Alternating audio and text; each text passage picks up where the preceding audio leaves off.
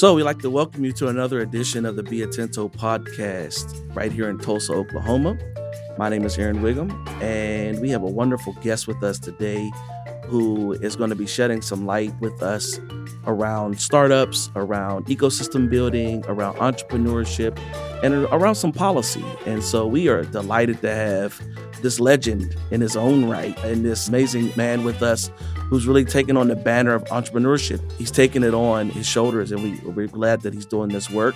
We bring to you none other than Victor Hwang, who is founder and CEO of Right to Start. Welcome, Victor. Thank you, Aaron. So so great to be here, and you your your intro is w- way too kind. It it actually is an honor to to to be with you and and uh, you and I spent some time together recently in Tulsa and I just love that time we spent together. It was so inspiring. Absolutely. I think it was great just to pull up at a coffee shop and get to get to know each other and our our our crowd really metastasized pretty quickly, right? We it went from just about 3 or 4 of us to about a dozen of us around the circle just talking entrepreneurship and it was a great great afternoon. So let's get right into it. Uh what is the Victor Hwang story? Tell us a little bit about your background, how you got from where you were, you know, where you're from to now. Well, entrepreneurship to me is it's a very personal thing because it's actually the culmination of a long journey. You know, my my parents came to the US as immigrants. This was back in 1970 and they came with 300 bucks in their pockets and two bags two bags of laundry, like actual like burlap wow. bags and they still have those bags with them because they didn't have luggage. For them, they came to seek the American dream. And so as we grew up, uh, they were educators. And so they believed very, very firmly in the power of education. And when I was lucky enough to get into Harvard when I was 18, it became something that I really felt compelled to do.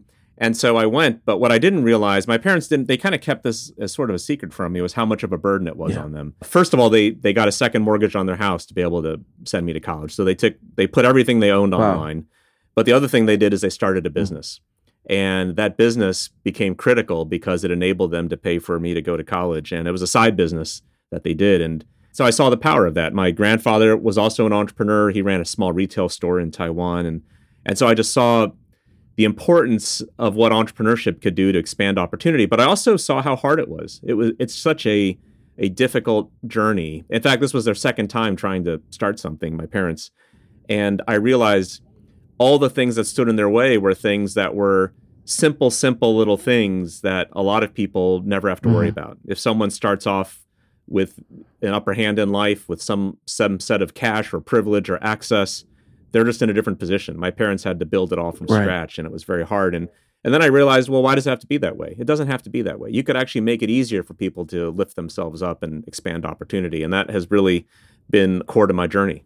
Wow, that's that's powerful. And so you, you speak a little bit to my, my second question around, you know, what circumstances led to your your your commitment to entrepreneurship. What keeps that passion burning? What makes you still engage with it even after all this time? Well, I think to me, it's realizing that entrepreneurship is not just something that can help out someone like my parents for for instance. I think what we found out now and this is what the research has come out over the last decade plus around the power of entrepreneurship, not just for, you know, one family, let's say, but for all of society. Yes. That this is research that came out in the last decade that says that almost all net job creation comes from young businesses. That is older businesses, businesses older than five years, between five years to nine years of age of business, they kind of cancel each other out. They net zero. Some grow, some shrink, but they they net zero in terms of job growth. And older businesses over 10 years of age, actually net negative that in times of crisis they shed jobs but they don't add jobs back after the crisis mm. is hmm. over and we're seeing that play out right. right. now in the economy and so if you want to create jobs and politicians and our society and our economy we talk about the importance of job creation all the time but almost never no one ever says well we have to link that to young business creation and helping entrepreneurs start and grow their businesses and now we know it's not just job growth we also know that's where gdp comes mm-hmm. from that's where innovation comes from. We also know it correlates to lifting up the incomes of an entire community around the entrepreneurs. For every 1% increase in entrepreneurial activity, that correlates in a county to a $400 increase in the household incomes of $400 annual income increase in a community. And then we also know it helps fight poverty. For every 1% increase in entrepreneurship rates, there's a 2% corresponding decline in the poverty rate in a state. And so we know entrepreneurship is powerful across all these aspects of society and it lifts up opportunity, it gives people new hope, and it creates wealth. But then you hardly hear it talked about. I mean, we got through a presidential election last year and entrepreneurship was almost nowhere on the agenda.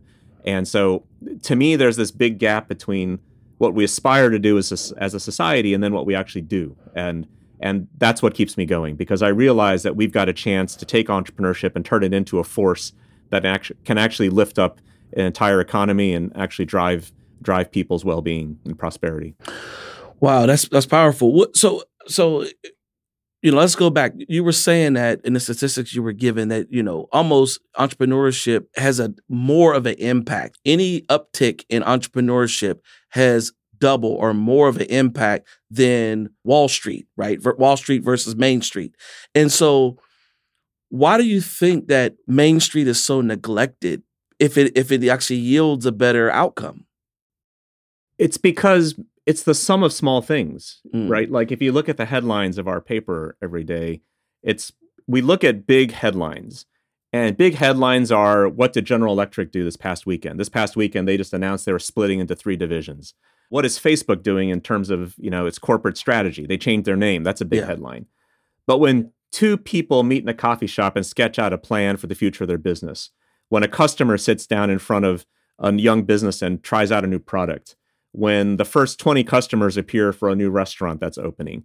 That's not a headline, but that's actually where the jobs are created. That's where innovation's happening. That's where stuff gets sparked and right. grows. What's more important to the future of the world? Is it that Facebook changed its name? Or was it when Facebook actually got started and when the com- when the company actually right. launched? When it got launched, no one right. cared. But now when it changes its name, of course the whole world cares. So there's a problem in just how we process news and information that entrepreneurship is the sum of all these little things happening every day across an entire economy. And because it doesn't make the news, we tend to forget about it. But we we know in the aggregate it's huge. For instance, when Amazon HQ2, when Amazon wanted to build its second headquarters and all these, you know, 238 cities were fighting for 50,000 jobs, everyone talked about those headlines. Well, we want 50,000 right. jobs.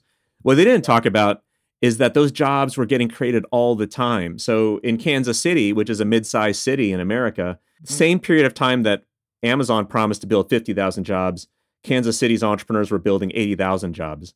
And that never makes the headlines because it's lots of it's people hiring one, two, three people at a time. It's not it's not like you're hiring 50,000 people all at one time. And so the sum of little things tends to get get ignored in the news. It's so true. Let's look a little, little bit into as you've kind of traveled the world, traveled the country, and you've seen different ecosystems from an observant standpoint, also from a builder standpoint. What are some of the commonalities that you've seen as you you know through, throughout your your your tenure? Oh yeah, my my tenure has been a long time. I've been doing this work and supporting entrepreneurs for over two decades now. So I've been lucky enough that I've traveled a lot. I've seen most of this country. I've been to entrepreneurial ecosystems, both in this country and around the world. And I will tell you, the urge to be entrepreneurial is deep mm. in the human fabric. Wow. I mean, it's it's a God given talent that humans have that other animals don't have. If you think about it, like humans, they look at the world, they see a gap, or they see a problem, or they see a need, and we've got the ability to imagine something better and to think, what if this existed? What if that was invented? What if this product or service could fill that fill that void and make make something better or solve that right. problem. And that's the entrepreneurial urge to to start something to create something to fill a gap to fix a problem. And it's just so so widespread in the world. And so the common th- one common theme is that that's universal. It's part of the human experience. The other common theme is how much that's being suppressed now that we've we've created an economy that actually tends to favor big over little tends to favor incumbency over innovative. Yes. And and so what people don't what we f- we feel it ourselves that is we feel like how come the system ignores me? How come the system takes me for granted? How come someone working in a stable job for a large corporation seems to be so comfortable and feel like their lives are just so easy while someone that's working you know trying to build something that's actually of value and needed in society has such a hard time with the basics, right? Just around trying to get the basics in your life accomplished and done. And so we've actually built a system that's tilted right now. It's actually tilted the, tilted the wrong way. And the entrepreneurs know this. Like 80, the Kauffman Foundation, where I used to work, did a survey of entrepreneurs, and 81% of entrepreneurs say the system is tilted in favor of large companies against them. And something like 69% say that government doesn't care about entrepreneurs. And so we feel it if you're in the entrepreneurial world, if you're in the business of trying to create new things and make them better from scratch, you realize the system tends to take you for granted. And so what we need to do is to start tilting that. And that's a universal problem. It's a worldwide problem because big we've we've we've left an era of big companies and industrialization and big companies, you know, to be fair, have done a lot of great things. I mean, they brought these vaccines that are saving so many lives. They've accomplished huge efficiencies in supply chains and moving goods throughout the world. They're able to create these massive platforms that have connected people. And so I have no illusions about that, you know, big companies are don't play a critical role, but the balance is out of whack. That we've actually made it super super hard to start something small and new, and we've overfavored the folks that have built really big things. So you, you, you mentioned your work at the Kauffman Foundation. That's a perfect segue. We I back in 2018, I had the privilege of attending the eShip Summit. And that's when I first was introduced to your work and the work of your team and, and the Kauffman Foundation and was just blown away by the probably six to 800 people in the room in the plenary sessions and the level, the attention to detail and, you know, uh, the Mixtroz, the, the company you were using to do all of the, the plenary sessions and map everyone around the room. And I was running at that time, I was at Penn State. I was running a, founded a incubator called the Mon Valley Launchbox. Uh, shout out to the Launchbox. And what we we went to the eShip Summit. Uh, Philip Gaskin, one of your coworkers, had told us he's a he's a, a Penn State alum, and he said, "Hey, you got to go to the eShip Summit." So he we, we got us to go there. And uh, when we when we got there, we were blown away. We didn't know anything about this entrepreneurship uh, movement that was happening globally, and eShip was our first introduction to the global movement of entrepreneurship. And uh, when I tell you, there were people literally there from New Zealand to Alaska. I met the mayor of, I don't know, Nova Scotia. I mean, there were people there from places that people don't even know how to pronounce. And it was just amazing to see the energy in the room, to see how like it was palpable, to see the connectivity, to see, you know, a, a level of passion. So uh, let's I have a few questions I want to kind of spring out of this. One, you know, do you feel like eShip became what you wanted it to become? And two, uh, let's talk about your journey through Kauffman Foundation and the work you did with the eShip Summit. Yeah, well, Aaron, hearing you say that is so heartwarming to me personally. I mean, it just touch it touches me because what you experienced is exactly what we were hoping would happen. That people doing this great work mostly in isolation with each o- from each other, mostly at their local level, driven by passion and mission, were disconnected from what was happening across you know the, the rest of the country and the world because they and they felt they were alone in that journey. And so what we wanted to do with eShip was to pull together a community of people across the country and the world that were doing the work but could benefit from the being part of a bigger community these are it's the community of community yeah. builders and the ecosystem of ecosystem builders and and it kind of goes to what i was just saying earlier that there is this urge and this movement like it's very primal like people want to be entrepreneurial and those of us who've worked at the local community level know that that there are people in communities that see that and are trying to lift that up.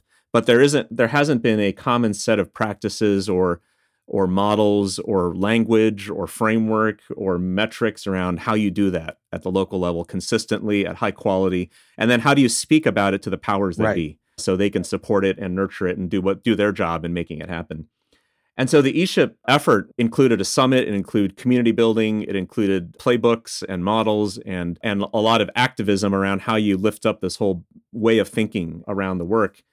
And and so, it, to a large extent, it's been working and it's been really powerful. So, people like you that have that came and got to participate in it got to see like I'm not alone. I'm part of thousands of people across the country and the world trying to do this stuff, and and therefore we can speak we can speak that truth to the powers that be, and we can actually lift this work up, and we can learn from what other people are doing and make our work better and faster and more effective. So that's been really powerful to to see that. But in another sense, the work is never done because the, it, there's always so much to do and and I think it's only now even though people within the entrepreneurial support community now start to they've been they're better connected and they see this shift the the pow- the people in positions of power that can actually influence this whether it's people in in economic development or in workforce training or in education or in capital or in tax policy or in in community building or in banking or capital access or whatever. There's so many different fields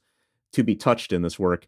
They're just starting to hear about it right? Like we we can't convince ourselves because we are connected now more better amongst the entrepreneurial support community that the people in these other communities that that touch our work have heard the message yet and so that's where we need to go now is we've actually got to take this message that we've been building and actually make sure that those in all these other realms that affect our affect entrepreneurship uh, hear it and and and believe in it and understand it and can support it properly. Yeah, that's that's that's powerful. Now, what what was the impetus for you starting the conference, eShip Summit? Like, what made you want to take on that daunting task? With the eShip yes. Summit, it was it was exactly that urge that you, you're. It basically was to help folks like like yeah. you, Aaron, and and the you know the thousands of folks across the country and the world that you know realized this was important. I, I think it's because I had been around enough that I realized that every, so many people at the local community, regional, state level were doing similar things because I'd been asked to go to all these different mm-hmm. places to do this work. But I realized they weren't talking yeah. to each other. And that people were having to replicate this stuff all that they were having to reinvent like these great recipes every single time. And not only that, they didn't have credibility because within their own communities, they sounded like these lone lone voices out there, right? Like if you're in your community doing great work, you know it's great work, but then you try to talk to, you know, your mayor or your senator or your chambers of commerce or your investor investment community, and they they didn't realize what great looked like because they weren't part of that bigger conversation.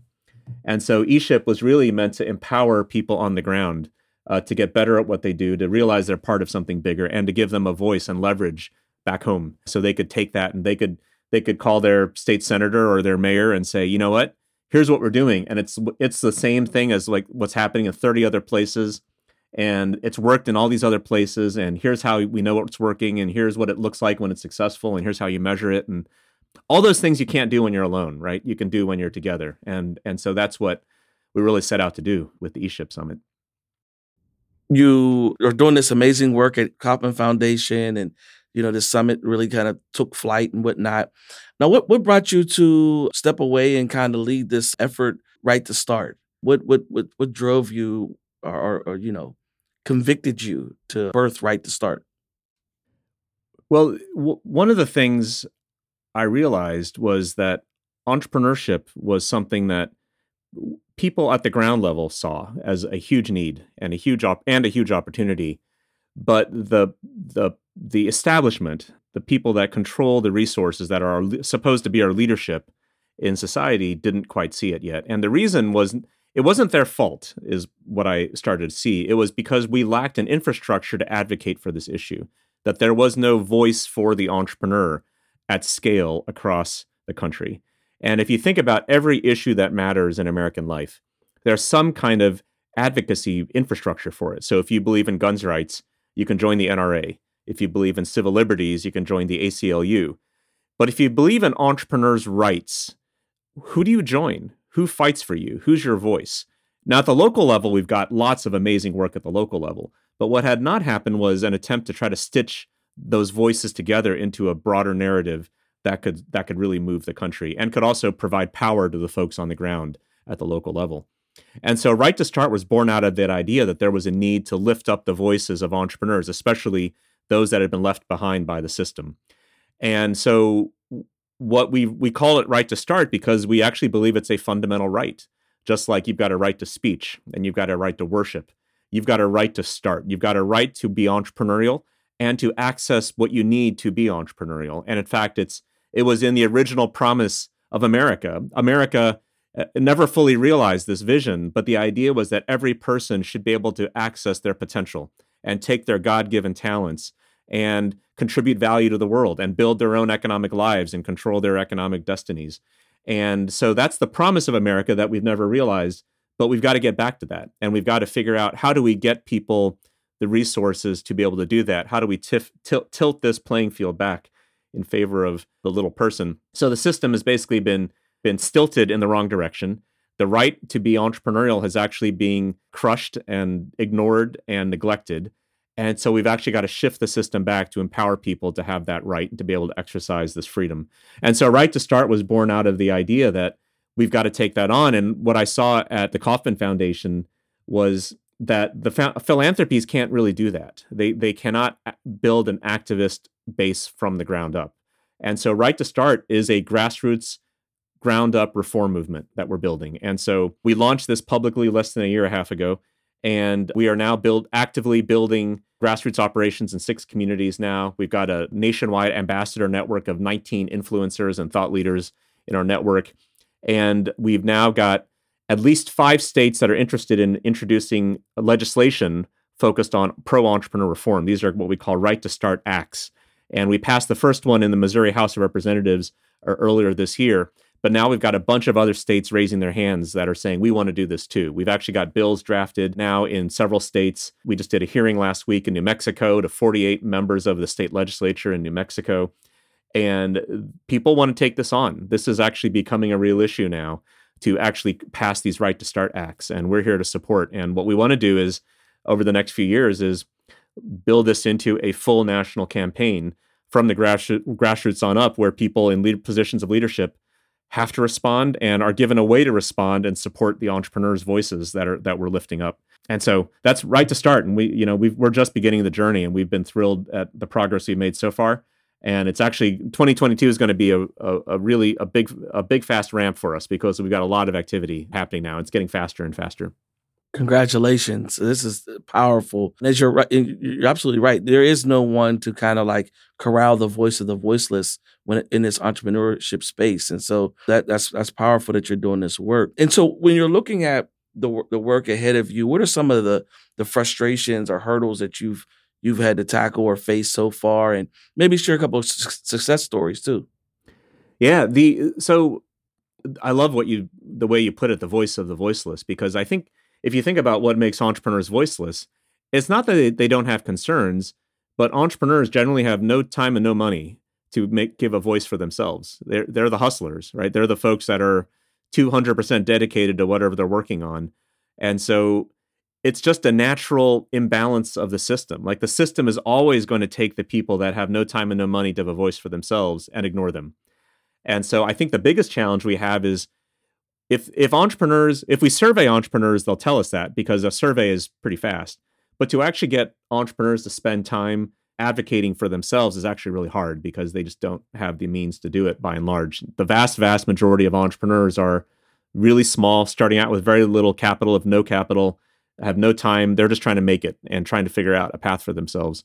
And so we've got to lift that up and realize that if we don't give if we don't intentionally go out there and look for the voices of the voiceless that we want to lift up and make heard, then it's not going to happen on its own. And by and large, I think the biggest barrier we have is is a kind of apathy from our leadership because most of them say, "Oh, well, that's really not a problem, is it? Entrepreneur, you know, anyone can start a business. It's not that hard to start a business. You could just go online and register something and it's just a few hundred dollars."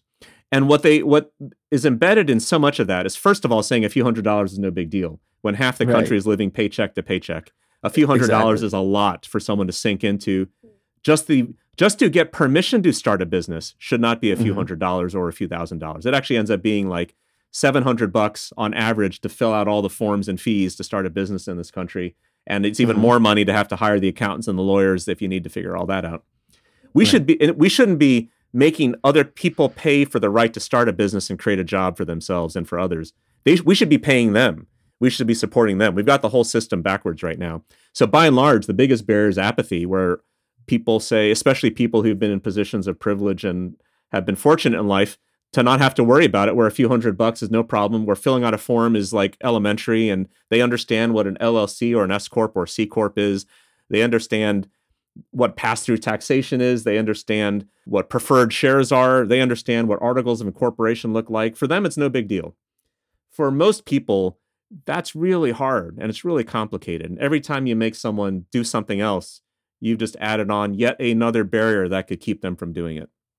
And so we have to really uh, look at how we tackle that apathy and that lack of understanding of the entrepreneurial journey. And so, where the successes come from uh, in the work is actually where we bring to life some of these challenges that seem so small in individual cases, but are actually huge in the aggregate. And so in Northwest Arkansas, for example, we have an entrepreneur who started a bakery. Damara Baker is her name. So her she's her name is Baker, and she started a bakery. And what we we brought her on board. We actually hired her as an advocate for Right to Start. And part of her job is to talk to the entrepreneurs in the community. And so to he- understand what their problem, what their challenges are, she happens to be a Latina immigrant, so she knows that community and she's able to hear what their concerns are. And one of the concerns they talk about a lot is the fee to start a business charged by the city of Fayetteville. And it's not even a whole lot of money, but the entrepreneurs will say, "Oh, that fee is just, I, you know, I just, I just, you know, it's just a barrier. It's kind of, you know, it just creates a challenge for us to have to pay that fee and to fill out the form, and it's a bit intimidating. All these things just make it harder." And so the city of Fayetteville, through her work as an ad, in advocacy from Right to Start, brought her on board into their advisory committee for economic development and now, in their plans for the city of Fayetteville next year, they're waiving the first year license fee for new businesses. Nice. And it's like the simplest thing, right?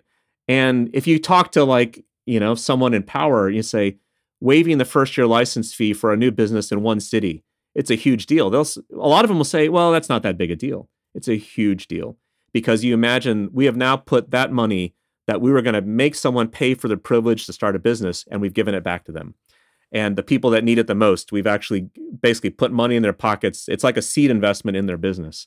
And imagine for doing that and scaling that up. And what we could do if we could start to think like that across the whole country is what we're focused on. So that's the kind of success we're starting to see through the simple things of just talking to entrepreneurs capturing their needs and their voices and lifting them up.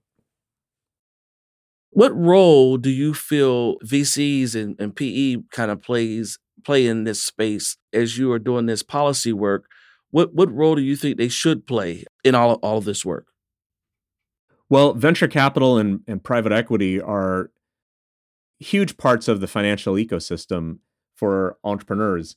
But we also have to look at wh- what it really means for the ordinary entrepreneur. So, venture capital really only is uh, appropriate for less than 1% of the actual startup businesses that are formed. So, uh, right now, most businesses, 80% of businesses are individuals that are just starting out. And it could someday turn into a huge business, but they're starting out solo or they're starting out, you know, on the, doing a side hustle. And and by the way, that's how Mr. Kauffman, who created the Kauffman Foundation, started his business. So some people like to dismiss these solopreneurs, but Mr. Kauffman in 1950 started selling vitamins from the back of his trunk of his car and 35 years later, his his business was one of the nation's leading biopharmaceutical firms that was worth over six billion dollars. So if people try to tell me solopreneurs don't matter, well, I've got a story to tell you about what a big deal it can make. And the truth is, you don't know the difference. You don't know when someone's starting out and they're just going to be a solopreneur or they're going to build a billion dollar business. And you know what? And even if they don't build a billion dollar business, they've created a job for themselves and they've created a living for their families. And you've got to respect and honor that difference for capital, we've got to think more broadly, not just around the high growth, high tech businesses, because you don't know what's going to become a great pharmaceutical company someday. But you have to create capital all along that spectrum, uh, from the small and as it grows to the medium business to the growth business. And you've got to create, I like to talk about it's like an ice cream. Today, it's like an ice cream store. If, if you're a startup business, an ice, ice cream store that has two flavors of capital uh, venture capital and banking. And the problem is venture capital serves less than 1% of the businesses, and banking serves about 16% of the businesses. And banking is super conservative. They're looking at businesses that have been around for at least three to five years with financial records, with stable revenue, and with physical assets that you can secure as collateral. So that's that's only a small fraction of businesses today, which leaves 83% plus businesses that have no capital really designed to serve them. And so what we have to do is to think more broadly around what are the types of capital to fill all those gaps. So the ice cream store has many, many flavors, not just two flavors of capital. and and you're seeing that now. There's revenue share revenue based investing there's profit sharing mechanisms there's more cooperative cooperative uh, financing mechanisms getting born. There's flexible venture capital models. There's expansion of micro lending. There's online lending fintech platforms. There's crowdfunding sources we've got to nurture all those so entrepreneurs startup companies can look across that whole spectrum and realize what capital best fits my needs when and where and we can customize it to fit every business when it needs it that is in the process of happening. We're still early days on that, but I think that's where it needs to go to. We're not trying to squeeze companies into the traditional VC model. We're actually looking at the type of capital that fits a business at that moment, and we have the flexibility to adjust capital as the company grows and evolves. Now, what does America look like if Right to Start is, you know, one day in full bloom, meets its goal, th- full throttle, and you've accomplished what you what you're trying to accomplish here. What does the the landscape of America look like? The landscape will be where the power has been shifted back to the individual, and you have the power. If you want, you can stay employed in a stable job. But if you want to start something new, or you want to start something on the side, or your family members, or your friends, or your neighbors want to start something and build something, they have the full power to do it. And they're not giving something up to do that. They actually need the control and the optionality in their lives to do that. And I think that is really it's a it's a it's an issue where the power balance is tilted back. And so if we want to create a level playing field, we've actually got to tilt it, right? And which sounds like contradictory, but it's but it's true because entrepreneurship is so much harder. Starting something new is so much harder than staying in something stable. And so if we want people to build new things and to create better ways to solve problems and to create better products and services and fill gaps in our society, we've got to sh- tilt the power back to people that are trying to start something. And so that's what the country will look like is essentially tilted in the right direction to help help empower the uh, what I call the starters, the makers, the doers, the dreamers, or the people actually trying to create something in the world. And and right now it doesn't look like that. Right now, if we don't if we don't succeed with right to start, we're going to see increasing concentration of power amongst incumbent large companies and it's going to get harder and harder to start a business. And you know what people often are surprised to hear is that the country since the 1970s has been in a startup slump. We've actually been declining in uh, the percentage of businesses in this country that are young entrepreneurial businesses. It's fallen by roughly half over the last four plus decades. Now, last year, because of the pandemic, over the past year and a half, there's been this spike up in people starting new businesses, which means that they're actually trying to adjust to the economy, or some of them got laid off, some of them are, are doing it voluntarily. And that in some ways is is hopeful because it means there's a chance. We've got this this you know, this priming the pump of entrepreneurial activity. But the problem is the system is still basically the same system, that we actually haven't changed our fundamental system around economic governance, workforce, education, capital, taxation, uh, the regulatory landscape, everything around our system is still the old industrial era system, uh, basically of the past. We've got to adjust our governance and policy systems to the present and the future. And we've got to start building tomorrow today. But we can't just assume because people were desperate and they had to start something, or they decided that the pandemic just made them reevaluate their life, that they're going to start something different, that suddenly the whole system is better. We're, we're still trying to we have people that are thinking 21st century, but our system is still stuck in the 20th century. And we've got to meet people where they are and where they're trying to go. And I feel like if we fail, it's my my my hunch and my fear is it's going to go back to where it was. The system's going to revert, revert back. We've got we can't let that happen. We've got to grab this opportunity and, and change things. Last question. What's next for for Victor? Well, right to start's got to work. I'm dedicated to making this thing happen, and uh, I've really to to me it's more than just a case of building another organization it's really a movement that is empowering for everyone who cares about entrepreneurs and i want everyone who cares about this issue to have a home within our work and i want to provide tools uh, for everybody on the ground at the grassroots in their communities in their neighborhoods to do to be better advocates for entrepreneurs and so for me i just i want to see this happen and and to me if we cannot we, you know, we've got another presidential election coming up in 2024. If entrepreneurship and access to entrepreneurial opportunity is not on the front of the American agenda in 2024, I think we're we're clearly falling behind at that point. And so I'm really targeting that next presidential cycle. I want entrepreneurship to be front and center in the national debate and not just national at the state and the local and the regional level as well. It's got to be something that people talk about. They they they have the language, the vocabulary, they have a place to join, they have a way to participate. To me that's that's just to me it's imperative. We we have to do it. Powerful. How can we best support you? What do you do you have any uh, website we should go to? Yeah, join Right to Start. The movement is at right to righttostart.org. And uh, the simplest way is to sign up for the newsletter, sign up for our social media, and follow us. 2022, we're going to be ramping up our grassroots engagement base. So there'll be more and more ways for people to get involved and to share and to participate. But right now, sign up, get in our grassroots army, and and stay tuned. Uh, more more to come. And we've we've got a lot of work because we're trying to build this thing, you know, while it's in motion. But but if you join us now, you'll be part of that effort as we grow, and I'd really welcome everyone being part of it. Wonderful. Well, Victor, thank you so much for your time. This has been amazing. And we look forward to connecting with you soon here. Now that we're both in the heartland of America, hopefully we can get another cup of coffee and, and do a little bit more entrepreneurship talk. All right. I'd love to. I'd love to come back down to Tulsa and see you again. Thank you so much, Aaron.